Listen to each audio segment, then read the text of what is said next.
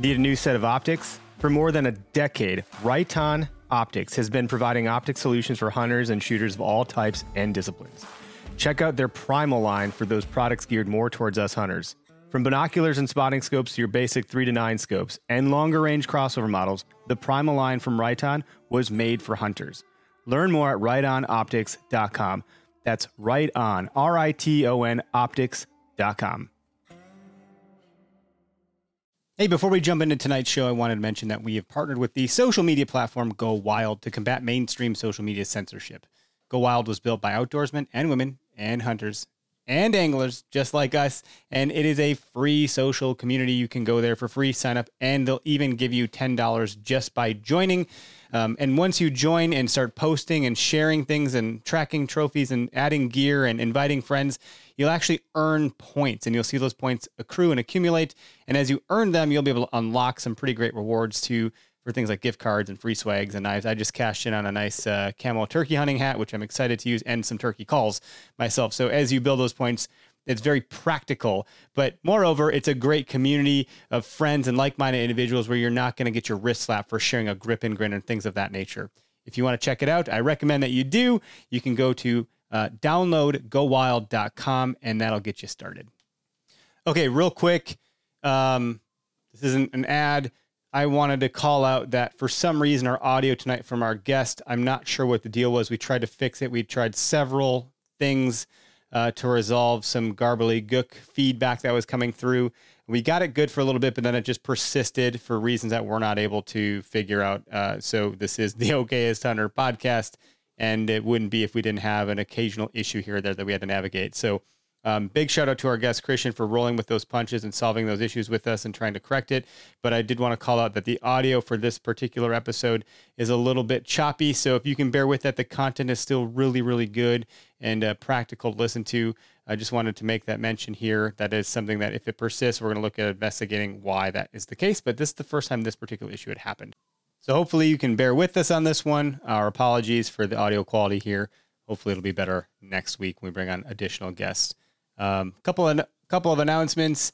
Our Foam Fest event is live on our website. You can go to okayesthunter.com, go to events on the drop down, and you can go ahead and register for Foam Fest. That is scheduled for August 27th at Hubbleton Brewery. It's 20 bucks to enter, and uh, we'll have a, a 3D course set up. We'll have some giveaways with some really good brands that we're excited to be uh, announcing as we kind of bring this thing to life. And uh, lots of merch going for lots of merch getting sold on our website as of late. So we're trying to make sure we can keep up with the demands of, of our products that are going out the door. So we put in some more orders for hats and things like that that are flying off the shelves. If you want to check out some of the things that we have on our site, you can go to okayesthunter.com, browse around, take a look around, and see what you like. If you sign up for our email blast, you'll get 40% off, I believe, on your first sticker order. And if you join our OKS crew, you'll get discounts on other brands that we enjoy working with, some pretty good discounts and you'll get on your first uh, order from Okayest Hunter over $50, you'll get free shipping. So wanted to make sure I mentioned those things to everybody that's tuning in. Let's get into our episode this week. This is the Okayest Hunter podcast. Never pass on shooter bucks, because that's just meat in the freezer. It's your tag, you hunt how you want. This is Okayest Hunter.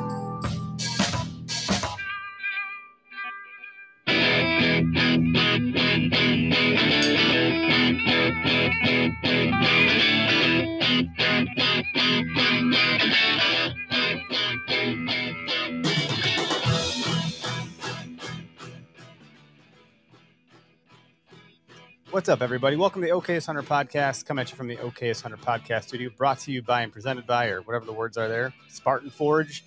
Head over to SpartanForge.ai to learn more. Download their app and be sure to use code OHP for 10 per. That's the wrong amount. 20. I'm gonna I'm gonna expect the worst, hope for the best kind of thing. And you're gonna get 20, 25 percent off plus five.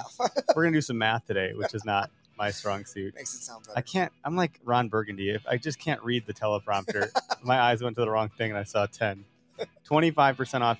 And just so you guys all know, uh, if you haven't heard, they're dropping a major release this week. It's being submitted to uh, the Apple, you know, Play Store and the Google Play Store, whatever the hell they're called. Um, it takes a little while for those things to get approved once they do those those changes, but uh, the map clarity is going to be if you thought it was clear before, Which it was. it's impeccable. And then the historical uh, data The or weather data or the historical map data, like you can look back year up up to eight years in some regions of maps. So you can look at a parcel or a property that maybe you hunt, and you can look at it eight years ago, seven years ago, six years ago, five years ago, two years. You can see how it's changed over time. heck yeah, that's all the way up to the current- current too, Year, yep, correct. That's kind of the idea there. right?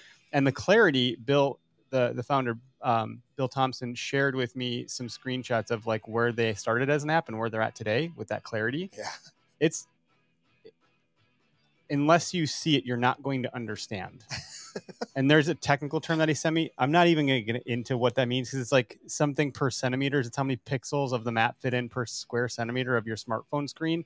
And so he was getting really nerdy with me on it and i was like bill i don't know what that means. You have to explain that to me. It remember who you're good. talking to. This is the okayest hunter.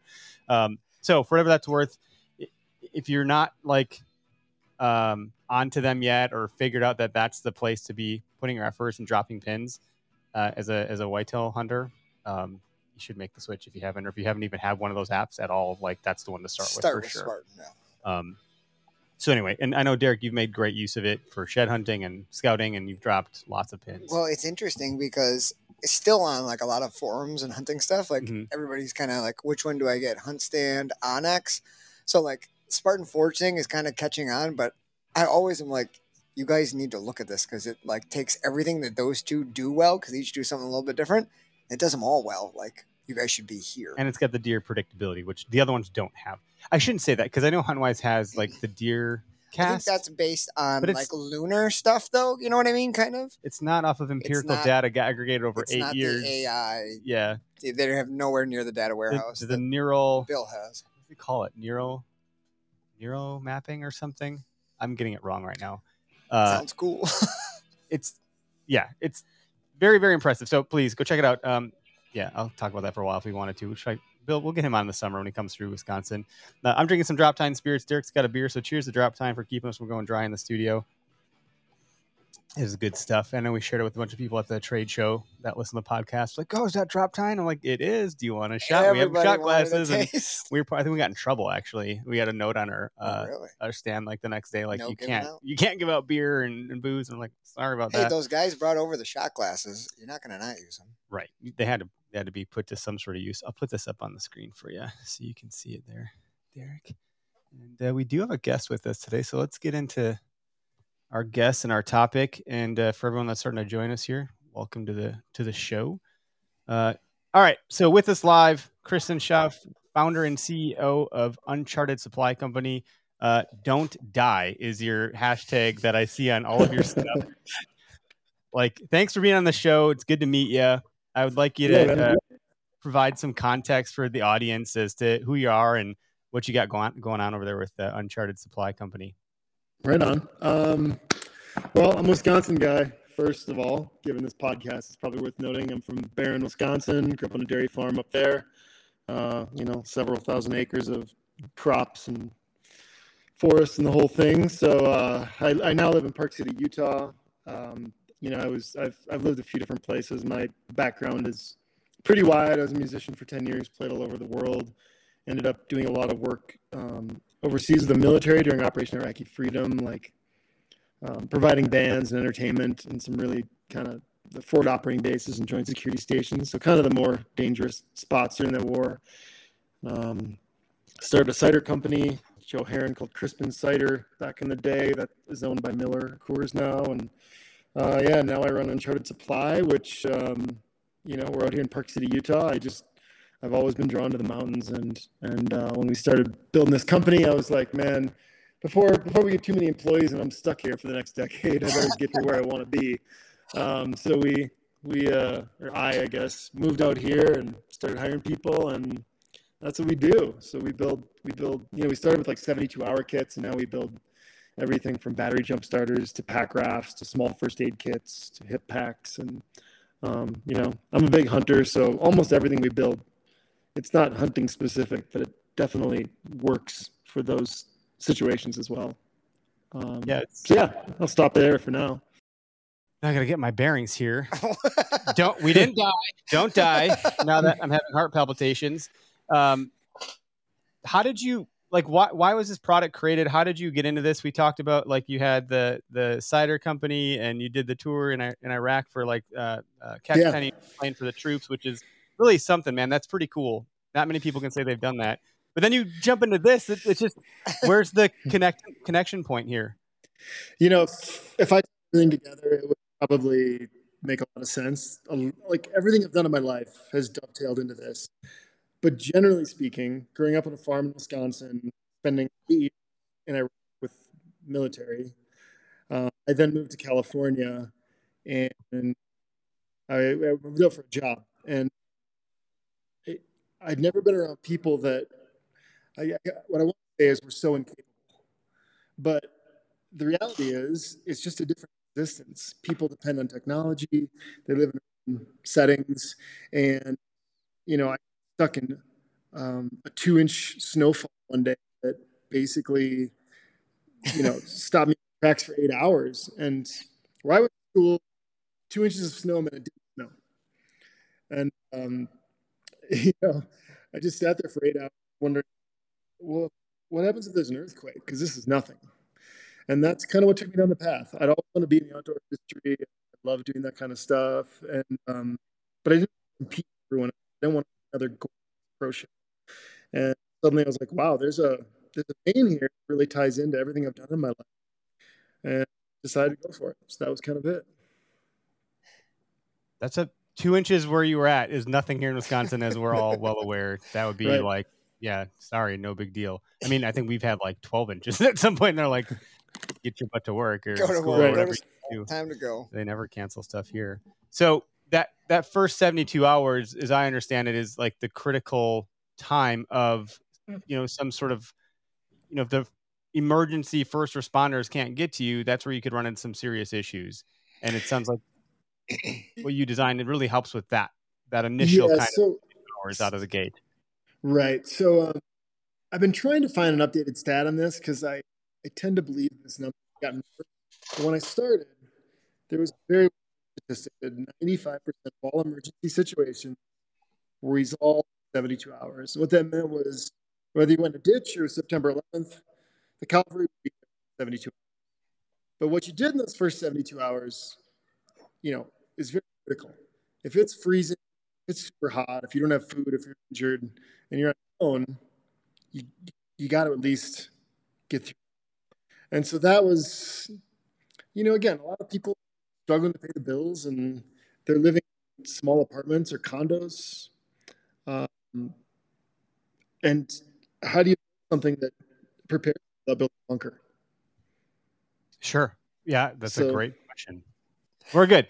So 72 hours critical uh, time for like first responders to show up. Things can get weird quick and dicey. Um, but I think what I want to do is um, go through some of the products that you have real quick because the one I'm looking at here on our podcast table, um, you know, it's it's a smaller pack, and I've seen some very large ones, and I know you have like this one that you mentioned, like there's life rafts and tents and all that stuff.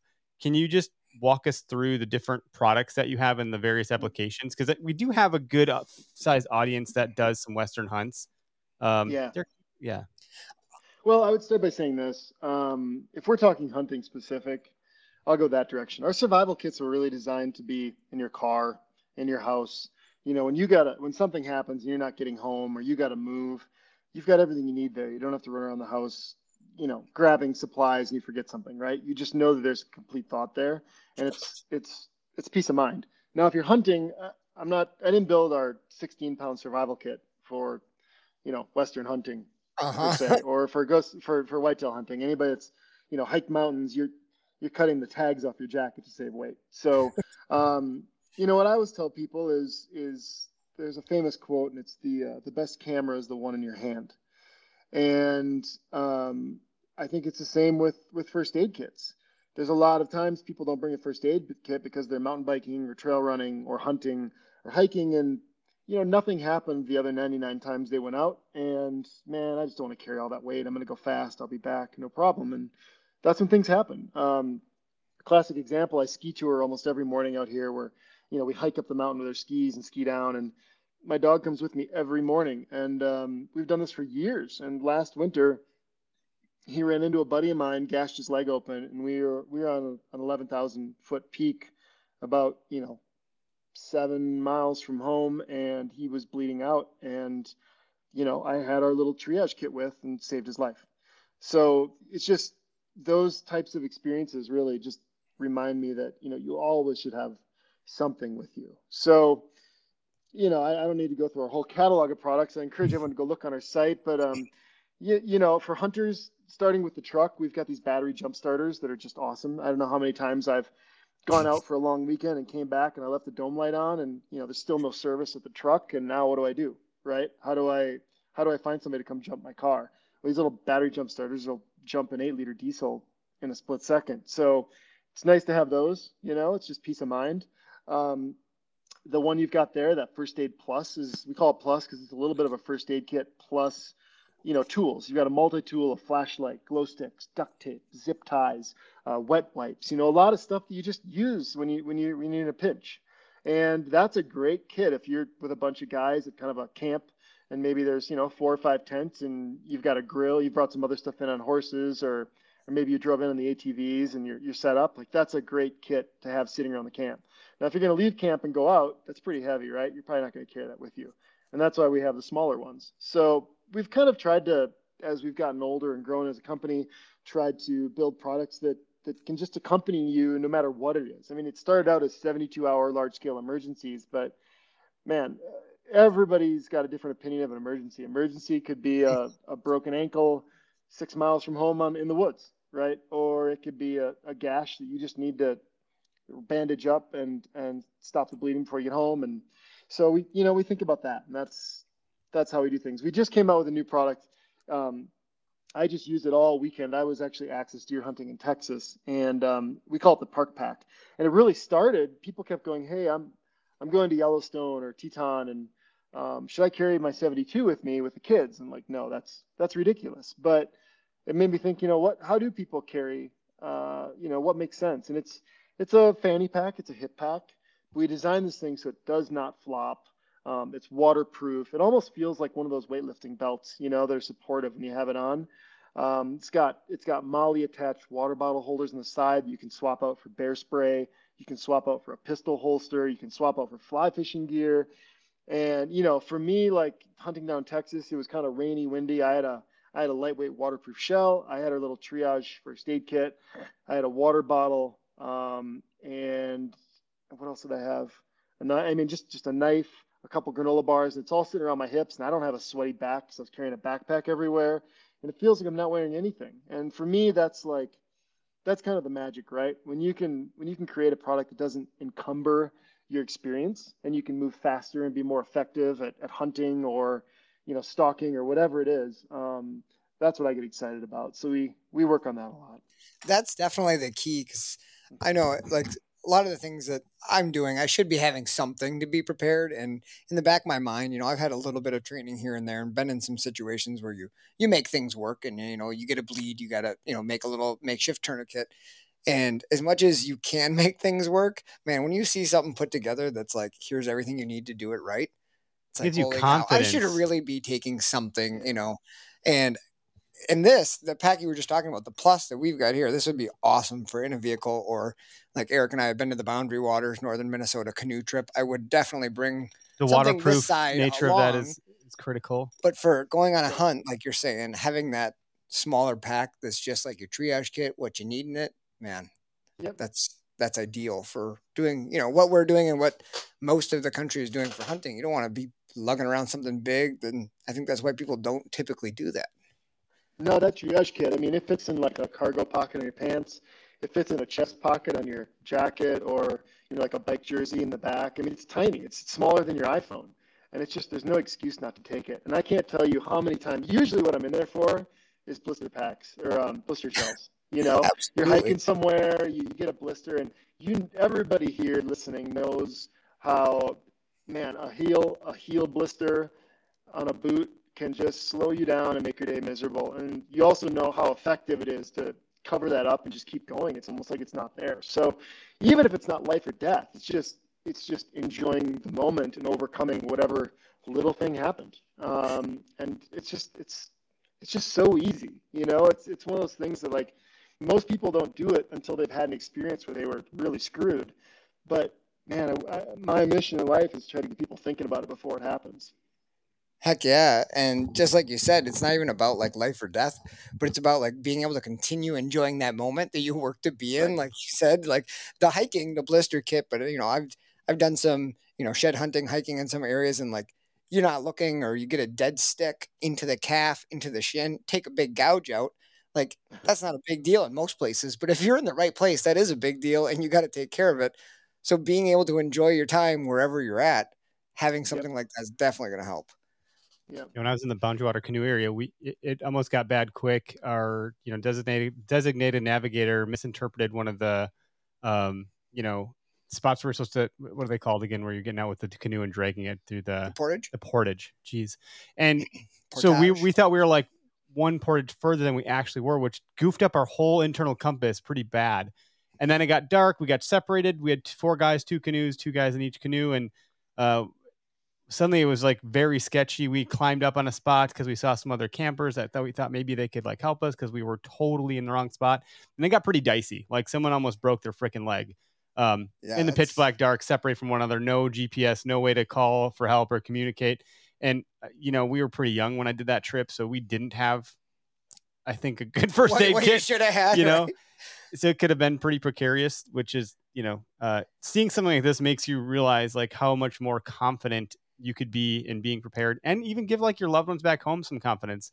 You know, maybe a sat phone would, be, would have been a good idea. And some guys go with those things, but you don't want to be dialing that if you don't have to, or maybe it's not fatal. So being able to take care of yourself is a good thing. And the blister stuff too, man, that's just, you just don't want to be like Derek said. You don't want to be miserable doing the thing that you just prepped for for like probably so hard, a, right? a, half a year or more that you got right. points built up for. You bought a tag for. You did all this stuff. Um, and the various use cases make sense where you're very i mean as a marketer you know we talk about um you know not to get off deer hunting too too far here but we talk about psychographics just as much as demographics. Psychogra- psychographics are like i'm in wisconsin we say bubbler. They don't say bubbler in texas. So my my marketing and ad campaigns better tailor themselves to that psychograph uh, of a person based on where they're geolocated or what nomenclature they're using and things of that nature it seems as though you went that granular with this product that it's it fits the precise use case that someone's looking for and it factors in the things that they care about. Like you said you're ripping off tags of your shirt if you're an elk hunter to shed pounds. You're not going to carry something heavy but if you have something that's designed for those folks then that's that's fantastic. I mean yeah. that's got to be really hard from a supply chain standpoint from a product development standpoint from like i don't know how you're putting this together but it's i'm looking at this first aid kit and just by the way it's represented, I can tell that there's a level of quality here that I don't think I would see, especially in this category of product. It's impressive. Yeah, well, you know, I don't want to do something that somebody's already already done, right? Like if we're if we can't differentiate, we shouldn't build it. It probably means there's a good answer. I, you know, I was on Shark Tank early on, and I remember, uh, you know, one of the things they always used to say. I think it was, I think it was Mark Cuban. He always say, you know, not not to us, thankfully, but different entrepreneurs that come in with an idea and he's like you're solving for a problem that doesn't exist. You know you have to you have to find where the problems are. You have to find where you can build a better mousetrap or a new idea on something and and that's what we that's what we always try to do and i you know the beauty of that is a lot of that comes from experience.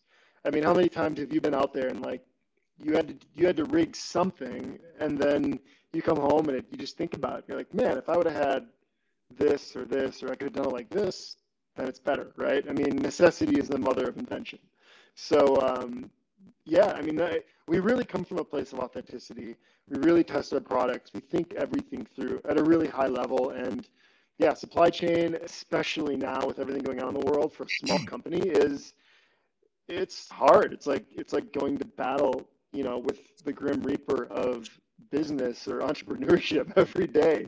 Like you try to stay alive and you're trying to sell and you're trying to communicate this and you're trying to build a quality product and ask people to spend hard earned money when there are cheaper options out there and they're just not nearly as good. But, you know, in a space like this, um, sometimes sometimes uh, it's it's hard to to really be honest with yourself about what you need and what you might need. You know, so.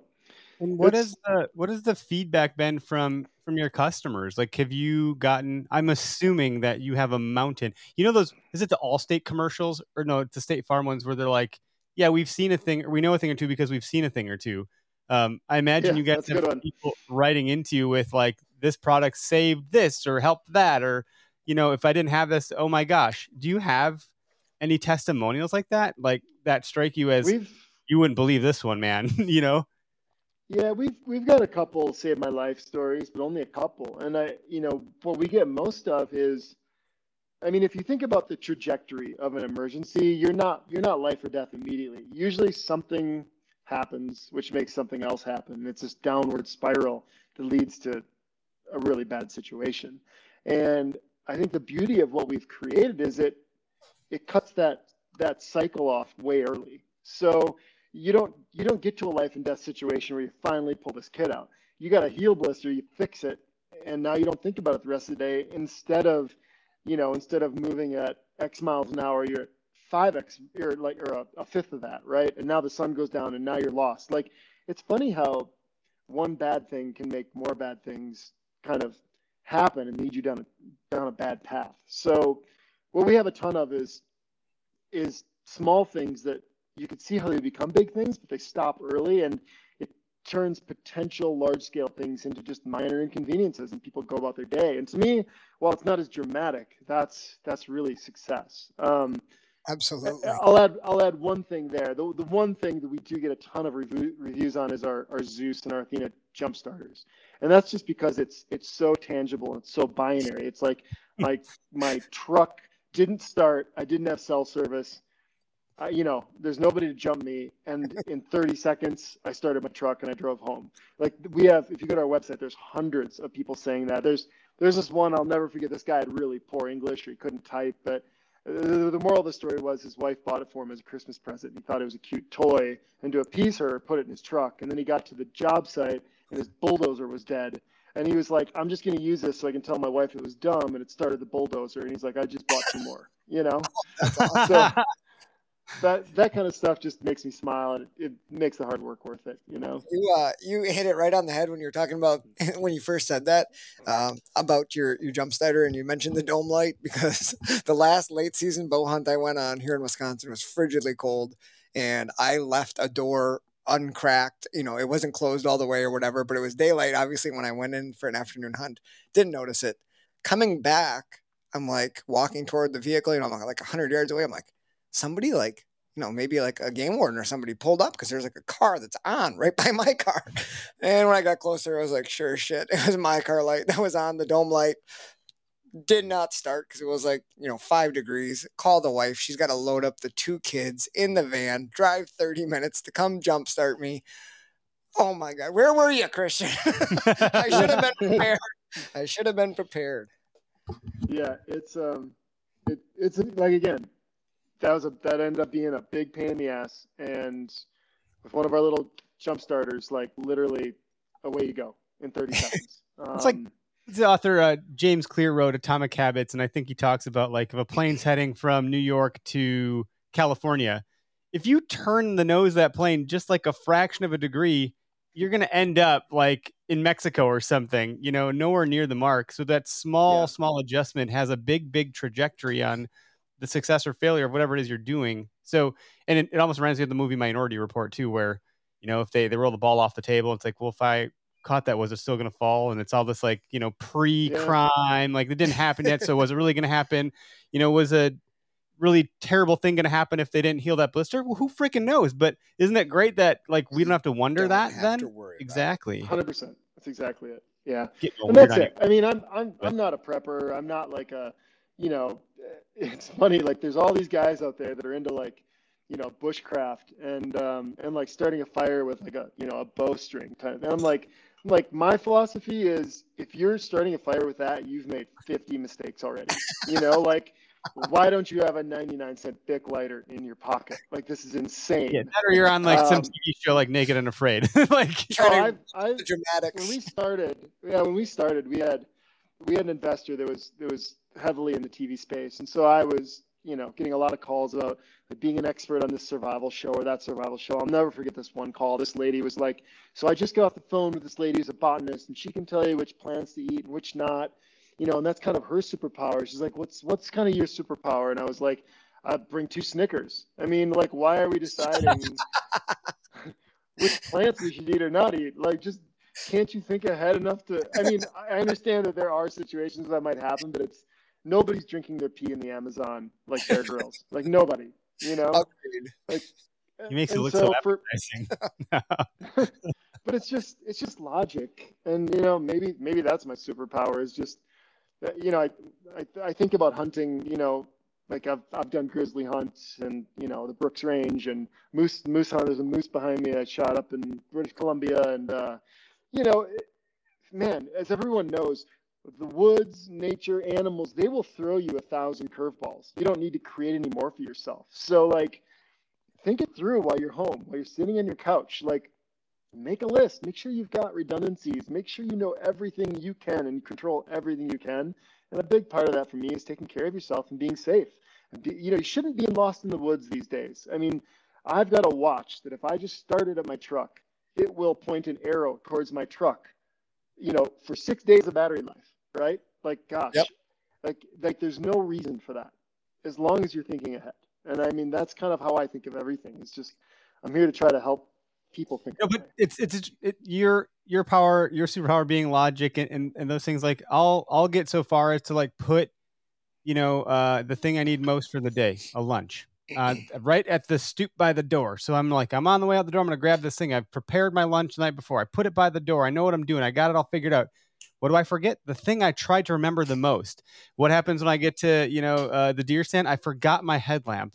I left it plugged in in the charger in the truck, or I for like you know, a lot of us do some dim-witted things in the moment. And when you're doing something that you've only done a handful of times, only do once, you know, one duration of time during the year or so forth, you're relearning this stuff. Like when I packed to go on vacation, well, last time I was on vacation was pre-COVID, and you, you're like, do I have this? Do I have that? Do I have this? There's not enough routine Mhm. baked around some of the bigger trip things that someone might do, like an elk hunt or even just whitetail hunting. Like every year, I got to remember. Oh yeah, I haven't I haven't hung my saddle in a tree since last fall.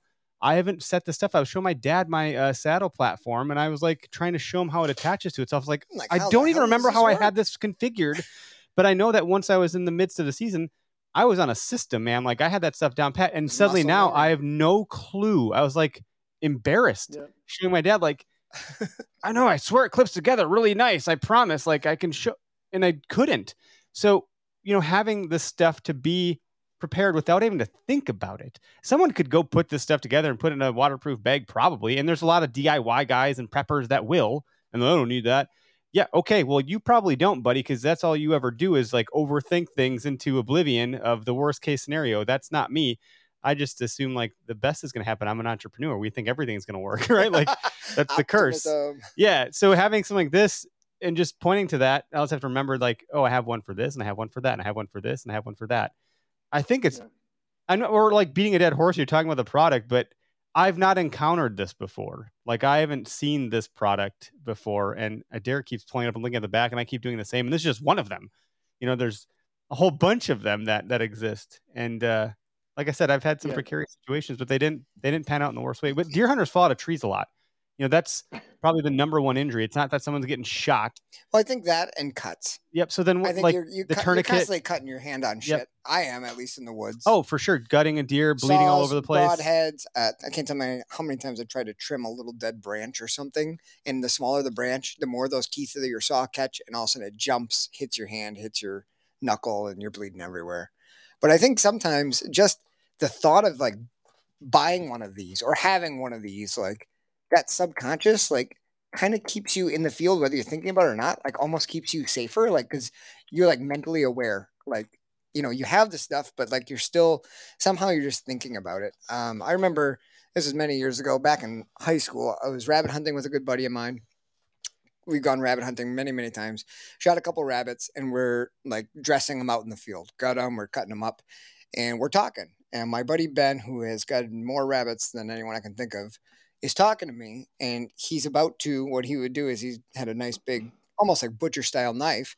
And to get rid of the back legs there, he'd put that knife kind of right on that back joint by their kind of like by the knee, and he'd give it a whack, and it would pop right through the bone of the rabbit.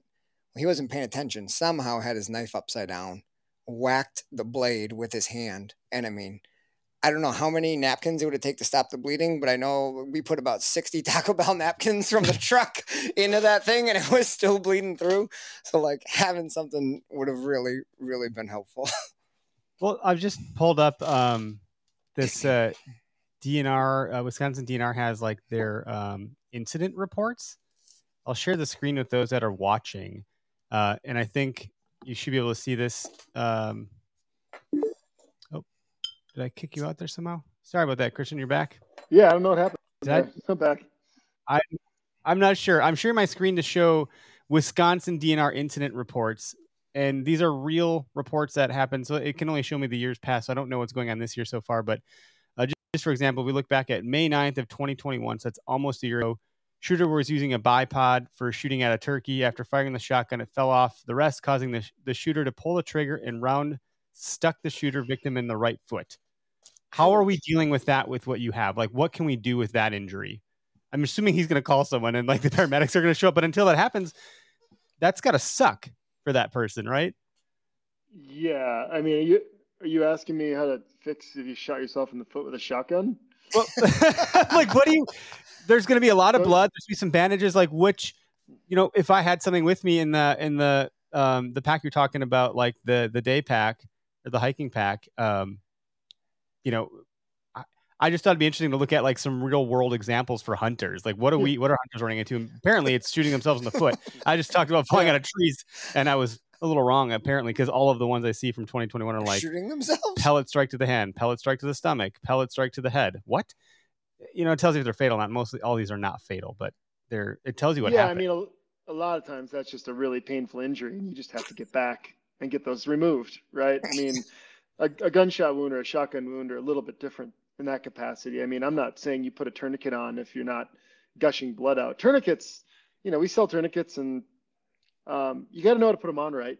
And also, there are other things that happen when you put a tourniquet on. I mean, you're you're really cramping down on some soft tissue, and there can be other injuries. So I think it, it kind of comes to how bad was it? Is it a, is it a couple BBs from long range, or are you missing three toes? You know, there's a difference there, and uh, that where that's where I get back to a little bit of like, depending on severity, having communication can be really really vital. I mean, we you know we sell a lot of parks we don't make two on our website, like Garmin's. You know, I've got a Garmin InReach is with me all the time, and I can hit an SOS, and it's expensive, but you're going to stay alive probably because somebody's coming. So it just it just depends. Like you got to be a little prepared for everything, and obviously you, you can never probably be fully prepared. I mean, a grizzly attacks you from behind. There's not a lot in our kit that's going to, you know, help you navigate that. Right. But um, you know, we we we have a lot of stuff in there. I mean, what I see is like people are out there and they're super thirsty. It's a hot day, and okay, I'm gonna drink some water out of that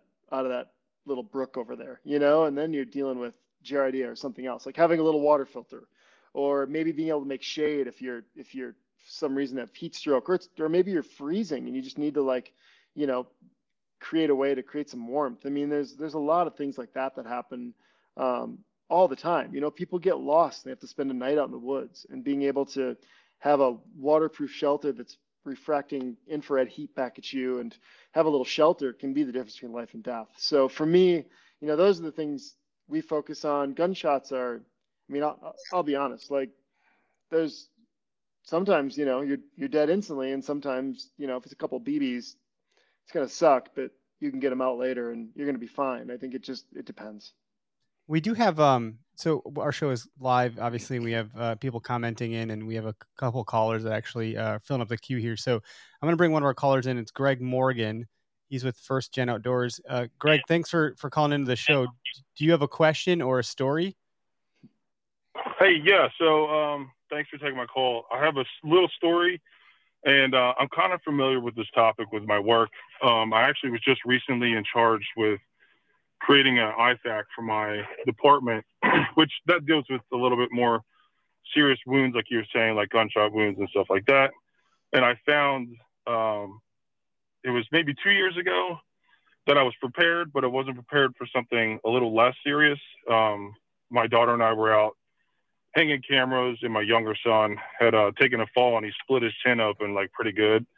and I remember going to my med pack and I was like, okay, well, I have tourniquets and I have like quick clot and stuff, but I have nothing to Mhm. to help him with his cut on his chin. And that was like really kind of eye opening to me that uh, I needed to kind of broaden my my uh, my supplies that I, I carried on me with that stuff. And and um, You were one of those Um, preppers that was thinking too yeah. much in the. You weren't. You weren't bringing the Snickers. You were bringing the. How am I going to eat these plants? mode. And when you stop, and when you stop and think about it, like how much does gauze and some medical tape weigh? Like not nothing. that Nothing much. when you need Yeah, it. it, really throw it in not. there, right? Like it's worth it.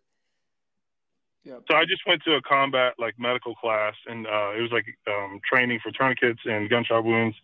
And uh, so now I have that stuff with my work, and I've kind of uh, ventured out into getting like you know like you were talking about before, like the blister stuff.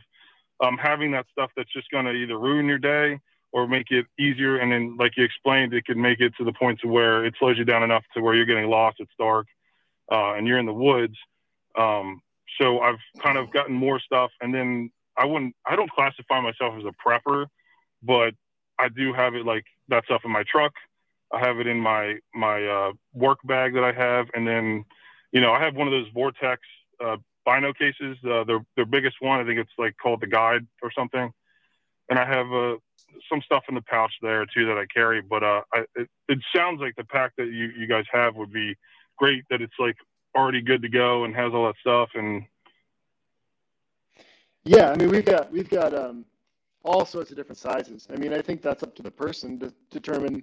You know, are you are you riding in on a four wheeler and you know walking walking a quarter mile to a, a stand, or are you, you know, are you packing a sixty pound pack and you're going to be on foot for miles and miles? And that that helps answer those questions. But um, no, I'm I'm with you, man. I mean, it's it's kind of endless as to what could happen, and you kind of want to buy the things that, that work in the most scenarios and you want some large scale stuff and some small scale scale stuff and you know i think um think Mhm. experience is a wonderful teacher and you just you just you know it's yeah the prepper word has become kind of stigmatized right everybody thinks of like john goodman and 10 cloverfield lane if you've seen that movie Yeah. he's like praying for the aliens to show up because he's he's been waiting for this moment his whole life and i'm not that guy either but man you get you get you get lost in a you know i used to ride snowmobiles like you know like insane amounts when i was a little kid and i'd get lost or you know as a sto- storm come in you couldn't figure it it's just that stuff teaches you and you don't want to be in that situation too many times. You start planning and uh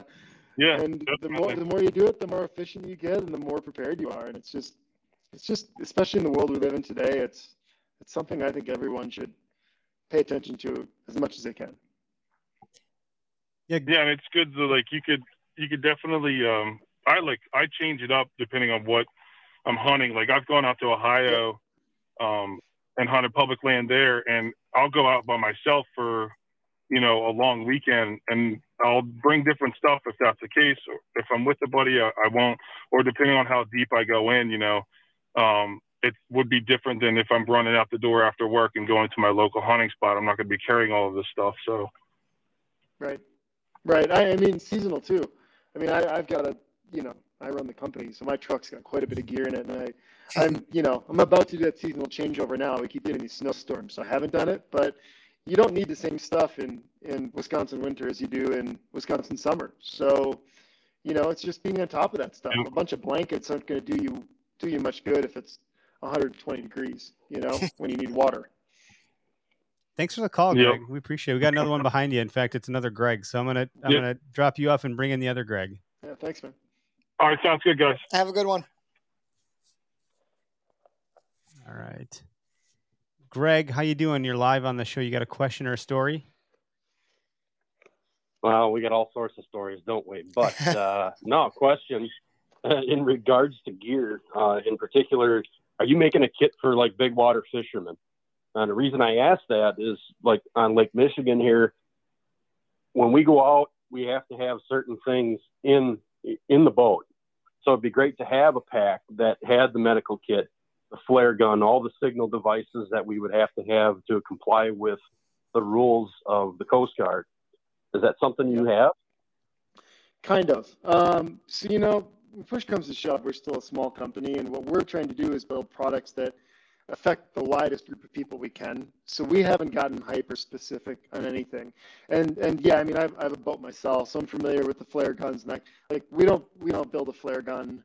Um, we kind of focus on on the, the first aid stuff. So you know, like that kit they have in front of them there, 100% waterproof, a MOLLE backer. You can strap it on; it's not going to fall out. It's got it's got some tools and first aid in it. But we don't make anything specific to like you know the fishing you're doing. Um, we we have a long pipeline of products of of things we're considering for the future, and you know as as we grow and we can handle more inventory, then we're getting more specific, right? We're thinking about off-roading and and boats, and we're thinking about you know all that different stuff. So I wouldn't be surprised in the near future if we have something more specific, but you know, for most people that maybe have a bass boat, maybe they've got a, a wakeboard boat or a, just a little John boat or whatever, um, you know, that, that thing is going to work really well. It floats, it's airtight, it, you can strap it on, it's, it's got a lot of great stuff in it. But so I guess the answer is kind of, you know, and I, I wish I could say for sure, here it is, but it's just a, yeah, on the product a, road, the product roadmap. I know, I know a number of captains that are out chartering on the in the ocean. You know, obviously the, the Lake Lake Michigan's basically you know our version of a little ocean here. No salt, no sharks. Right. So I'm happy to have it. Uh, but I think Greg, you got a good point there that maybe there's there's some uh, opportunity as as they continue to grow that that could be some products that you could look forward to or something. Whether it's got the flare gun or not, I'm not sure. But um, I have uh, an uncle that lost his brother out in Lake Michigan, and he was out there every single day of his life. Basically, he was as expert as they come, and and some big waters came, and they their boat went went down. It was cold, and and they never found him. And that was last last year. So uh, it can really happen to anybody. I don't know that uh, anything would have saved him then or not. But you you did mention Christian, you had some sort of lifeboat too. Like what what is that product? Oh yeah, we built it. We call it the Rapid Raft. So there was a military re- request for rapid water crossings, lightweight water crossings, and um, we have a we have a patent on this. It was it was named Best in Show at Outdoor Retailer, which is a, pretty big pretty big deal for us as a small company, but it's a little, I mean, it, it packs up smaller than a loaf of bread. It weighs three and a half pounds. You can inflate it in 30 seconds, and I have video to prove it, um, with no tools, and it'll hold 400 pounds. And um, while it was designed for kind of, you know, getting across a, a river or a lake or a small body of water, um, there's stuff all over the internet of people doing class two, class three rapids in it, which I don't recommend, but it is tough enough and it and it will. Um, but you know, that's that's kind of a cool adventure slash preparedness tool. If there's high water, you've got a way to carry a bunch of stuff out or throw grandma in it. Um, but I, you know what I what I use it for? I have one in my truck all the time. Is if I'm scouting for elk or shed hunting up in the Uinta Mountains here, um, you know, we'll get way up 10, 12, 13,000 feet, and there's these high alpine lakes, and you'll, you know, they'll, they'll get fished around the edges because people will hike up to them and fish but you can inflate that raft, go out the middle, throw a fly, and kind of backstroke with it 30 feet off the boat and catch fish like crazy. And um, it's just pretty pretty cool to put a boat in a body of water that's never had a boat on it before. Um, so you know, it's kind of fun.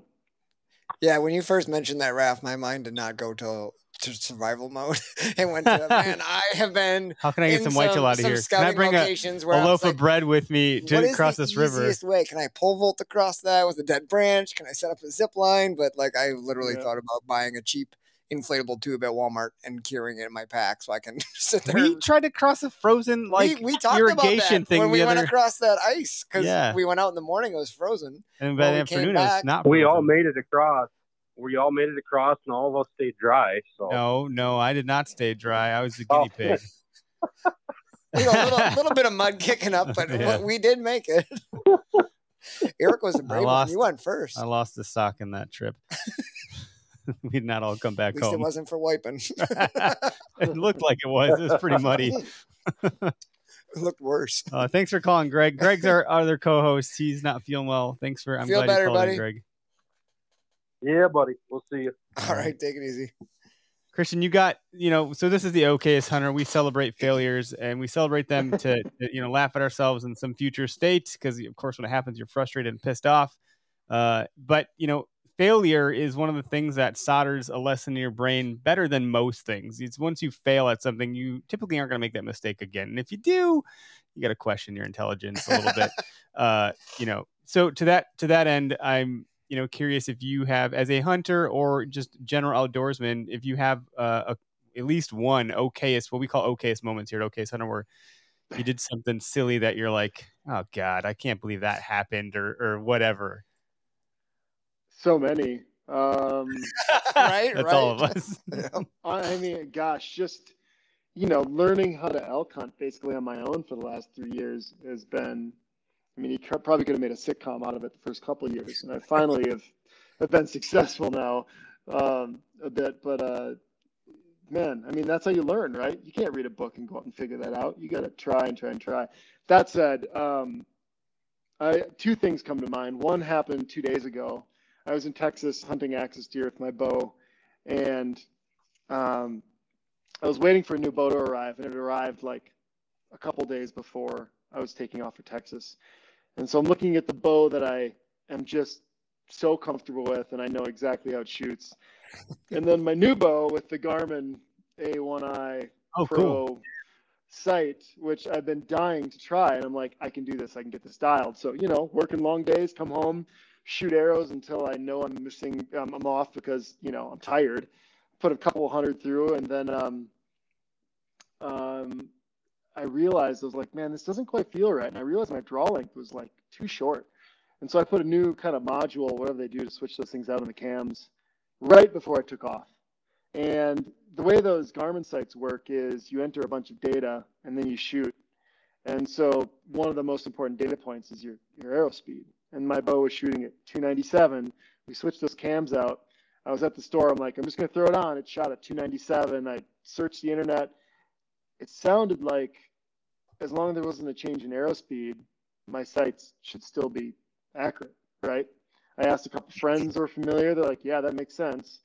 Went down to Texas, got in a little late, wanted to go out hunting right away. I, you know, there's definitely a change when you go from high elevation to low with a, with you know, the just the atmosphere pushing down on an arrow. So shot a couple of 20. It was, you know, made a small adjustment, went out, and after about a day of tracking axis, which spot and stalk axis hunting is is not easy, at least for me. It's it's very challenging. You know, I got to 62 yards on a couple bucks or feeding or drinking on a pond, and um, had one I was going to shoot and pulled back, and and I missed, and I was sure I hit. I mean, just everything felt good. And I went back after, and my bow was shooting 14 inches off, and um, I I- I just I'm a preparedness guy. Like I don't go in not knowing exactly what my equipment is going to do ever. And I think you know before that I was telling a friend I'd gone five for five on uh, you know one shot one kill on, on my last hunt, and I maybe I got a little cocky and I'm like, yeah, Had to I'm, check I'm good We had to rehumiliate yourself a little bit. for sure. you were even- on our show. That's why you had a story to tell. yeah, but even though the data was was I mean, I still thought I was doing everything. I just didn't put in the time to shoot a bunch of arrows and, and really like triple check. And that's what you have to do, right? There's nothing worse than spending all the time and resources to get yourself in a position where you can take a shot at an animal and then you miss. Like I, I can't think of anything stupider, in my opinion. You know, like It's- I should be better than that. That's a great example of like you, can have the greatest new technology. These bows today are unbelievable. You think about you know the new bows 20 years ago and how lucky we are that even the cheapest bows now are so incredible. And you have this sight, right? This beautiful Garmin sight that does the range, and it's still the human element, right? It's always the human element that fails or messes up. It's it's without Well, fail. e- even if it's like the bow is great and then you mess up as a human, but you are still the human that like worked on the bow. so the human element is is spattered across the whole paradigm. You like, yeah, Yeah. It, it's not just like it's the bow. It's like, well, if you had something to do with the bow, you probably also could have messed that up too. In addition to like, however, you're gonna give maybe target panic or you, Oh man, you know, flinch the trigger, whatever the hell you did. I mean, I, I, I, I paper tuned that thing. I read all the, I did everything I could. I just knew in the back of my head that I had not given myself enough time to put enough arrows through it after making a pretty big change to that thing. And I Yeah. knew it, and I knew it. And even though the data told me one thing, I, I should have just slowed down. Um, and, and it wasn't, it wasn't trigger panic. I put four arrows in a tiny group and they were all 14 inches down and three inches right, you know, and I'm like, well, and I have the video, like it just, it like literally, it just combed his hair as it went under him, you know? So, um, that's one. The, the other funny one actually, which, um, which also popped in my head, which I think people will enjoy is, uh, I was elk hunting this year. It was, it was kind of mid season. I had found where a bunch of bulls were and I was out there every night after work. Um, and it, I, I, there was kind of these woods and there was kind of a, a big drainage and I'd heard some bugles over in the drainage. So I went over to check it out. And as I'm looking over this drainage, kind of on the other side, I hear a bugle behind me and I kind of stop and listen. And then I, it sounds like it's coming closer. So I'm like, I need to get back in the woods. So I, I start moving through the woods and you know how it is. You're trying to move fast, but you're also trying to make sure that you're not running in and the animal seeing you. And so I'm, I'm tiptoeing and kind of stopping and checking. And then I see some movement and I freeze. And, you know, a, a nice big bull is walking in, just slow, bugling, not a care in the world.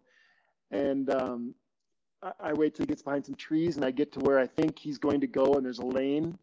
And I'm standing there. And he kind of, kind of almost does it, but in a way where I, I'm not quite there. And he walks in and stops and he circles and he lays down and facing me at about I think it was like 96 yards or something, just outside of range. And I'm I'm standing there in camo against a tree, and he's just facing me, chewing, just just relaxing. And um, I'm like, if I kneel down, he's gonna see me, right? So he goes to like lick his back, and I drop, and I'm like like looking up over you know the binos, and I can I can see him just kind of laying there. His ears are droopy. Other bulls are bugling he bugles back laying down like nothing's getting him up right and so the sun's starting to set and i'm like i got to do something i can't just sit here until it's dark so i'm like you know i'm going to belly crawl in 30 yards and i'm going to stand up and take i'm going to be at full draw when i stand up and just let it go Some white Hell tail, yeah. It's like some white tail adrenaline Hell stuff. yeah.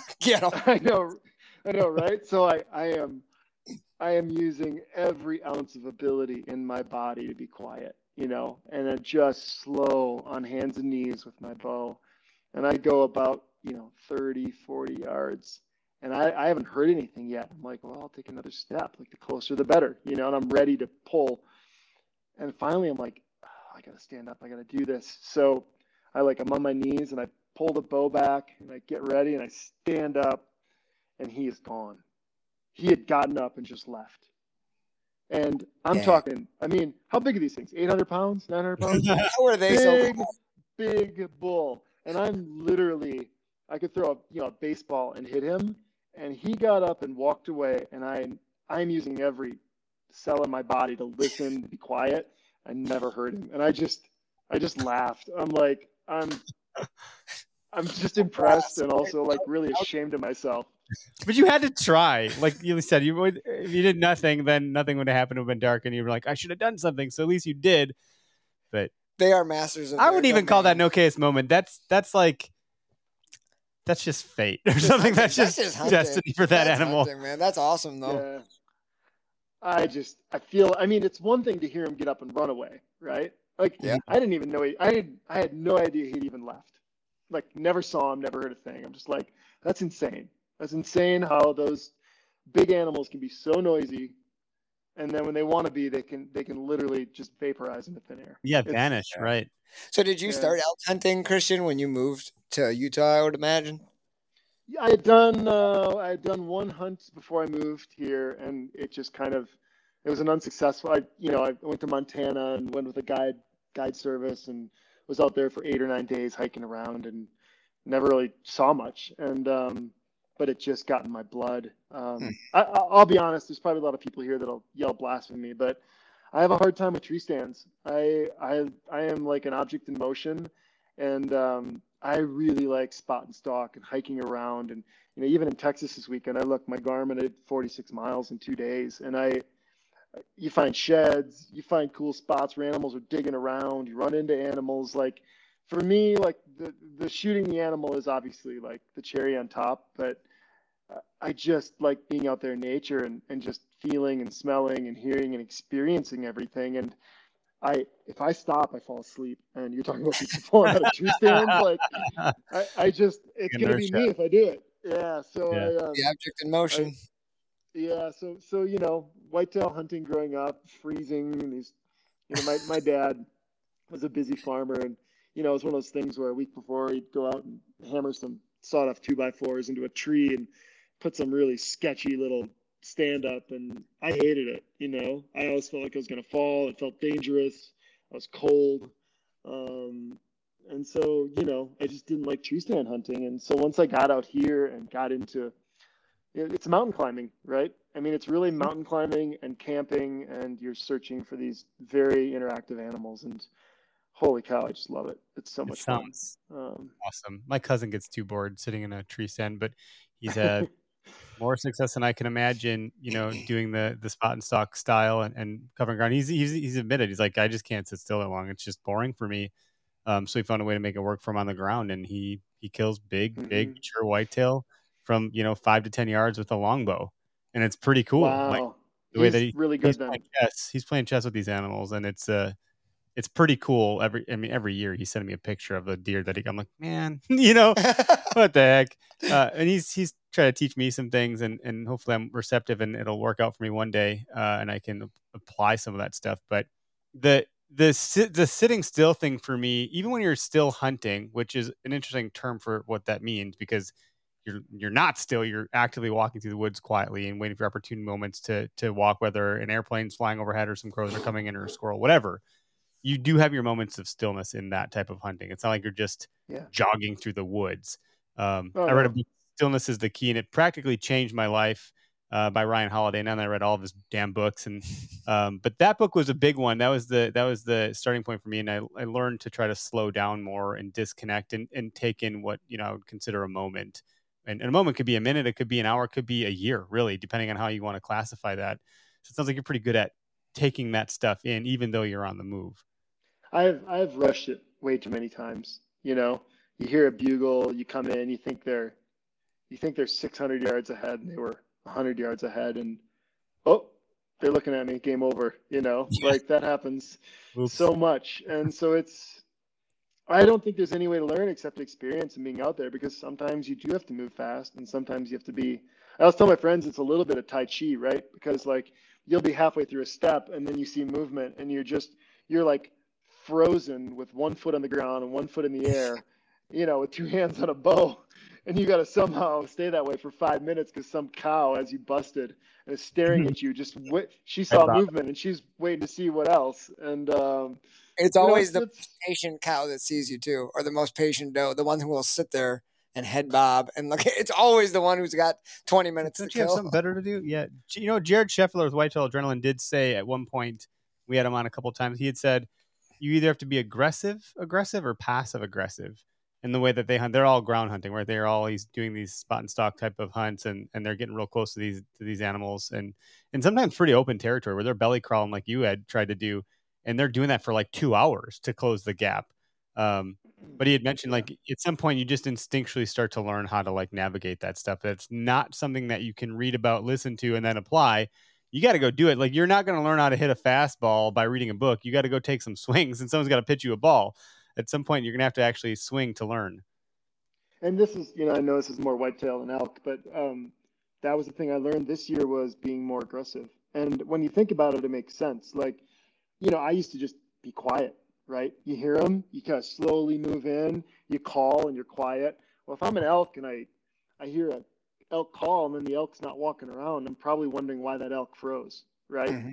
So this last year, the way I shot my bull, I mean, I I was bugling and cow calling, and I had a stick in my hand. I was banging it off stuff, and um, and those they came right in, and I was I walked towards them, and they walked towards me. Yeah, Yeah, it just it just sound you, you sound like other elk, right? Yeah. deer are different. Yep, and so everyone is. I mean, that's why people love hunting. It's not easy. It's just, and when you do it, you feel like the smartest man on earth, and then when you when you fail, you you it's usually for something you knew better and you just feel like an idiot. But like that's that's the attraction right? That's what it's all about. It's uh it's the same with a lot of different things. And the guys on the the comments here on our end christian we're talking about turkey hunting because we're mid you know wisconsin turkey season second season opens tomorrow. And uh, the hunting public guys i feel like made that really popular. But when you're calling so many guys are sitting and calling in these dry crunchy oak leaves and there's never any walking sound when you're sitting there calling. The hunting public guys, if you watch their turkey videos, they're constantly they call and they scratch their hand in the leaves a little bit. Because what do turkeys do when they're walking? They're scratching up the leaves, right? So sitting there and calling, same idea as your elk, like where is the sound of the real animal? Like where is the sound of the animal walking? Yeah. And Yeah. I think that's I mean, anytime you've ever scratched in the leaves, I've scratched in the leaves turkey hunting, it's made a huge difference in the call. Yep. Yep. Same thing. Even when people are like trying to, you know, call on a buck during rut, some of these guys are, are you know, pouncing around on the ground, banging into stuff and throwing leaves up in the air. And Doing somersaults. yeah, and some will make it look goofy, but I've seen that actually work firsthand. You know, where you, you're doing those things and it's more natural because if two bucks were fighting, they'd be Oh, if messing ever, up the ground a if little you've bit. heard a buck fight or an elk fight, it I it's mean, loud. sounds like a bulldozer in the woods. Yeah. My uh, yeah. my buddy Billy always says they're like a they're like a drunk at a bar looking for a fight. You know, when they come in, like they're they're a little crazy and they're pissing all over, drooling and flexing and running in, and you know it's it's emotion. It's not logic at that point with the elk, and it's Yeah. that's I mean obviously that's what we all dream about. That's like the most fun is when they're just they're just all hormones. It's pretty Just great. Yeah, that's awesome. A good lesson for us men, right? It's like Yeah, let I make a lot of dating overpower. is on our podcast over over the, the many months we've been doing this. There's a lot of like, well, if you're in a bar, anyway, uh, you know, we're, we're right at about an hour, a little more so with the, the technical glitches we had in the beginning. But uh, Christian, can you round us out and, and let people know where they can find you, how they can find you, um, and and your products as well? Like if someone wants to learn more about you as a person, uh, as an entrepreneur, and what you have going on, because you you have a lot of unique things that you've done uh, from that perspective, but also the product. Yeah, um, you know, our company is called Uncharted Supply Co. Uh, we spend a lot on digital advertising, so if you type in any of those words, something should show up. Um, Hopefully, right? yeah, our Instagram is at Uncharted Supply Co. Mine's at Christian Schauf. Um, yeah, I mean that's that's probably the great place to start. You know, our website's unchartedsupplyco.com. Um, you know, we we're small, we're growing, but we really take pride. And I, I always tell our guys like we should treat every customer like it's our mom asking a question. We should really be a resource for people and be helpful. So if you got questions or, or whatever, like hit me up, hit our team up. We're, you know, we're we're not Mother Teresa. We're trying to build a for-profit business, but I also like I also have a bit of a mission here in trying to make the world a better place. And I feel like every time we can we can help answer a question for somebody or get the right stuff in their hands, um, we're we're checking that box a little. So, you know, I'd love to hear from anybody. Be fun. Absolutely. No, thanks for taking time out of your your schedule to hang out with us. The moose in the background, the sun coming through the windows looks good where you're at. Uh, sun is about to go down over here. We're a little bit ahead of you in time. Uh, we're in central. So for those that that tuned in, commented in, and called in, thank you for joining us. And uh, as always, this will be in podcast land this evening, and we'll catch you guys later. Thanks so much. Good night.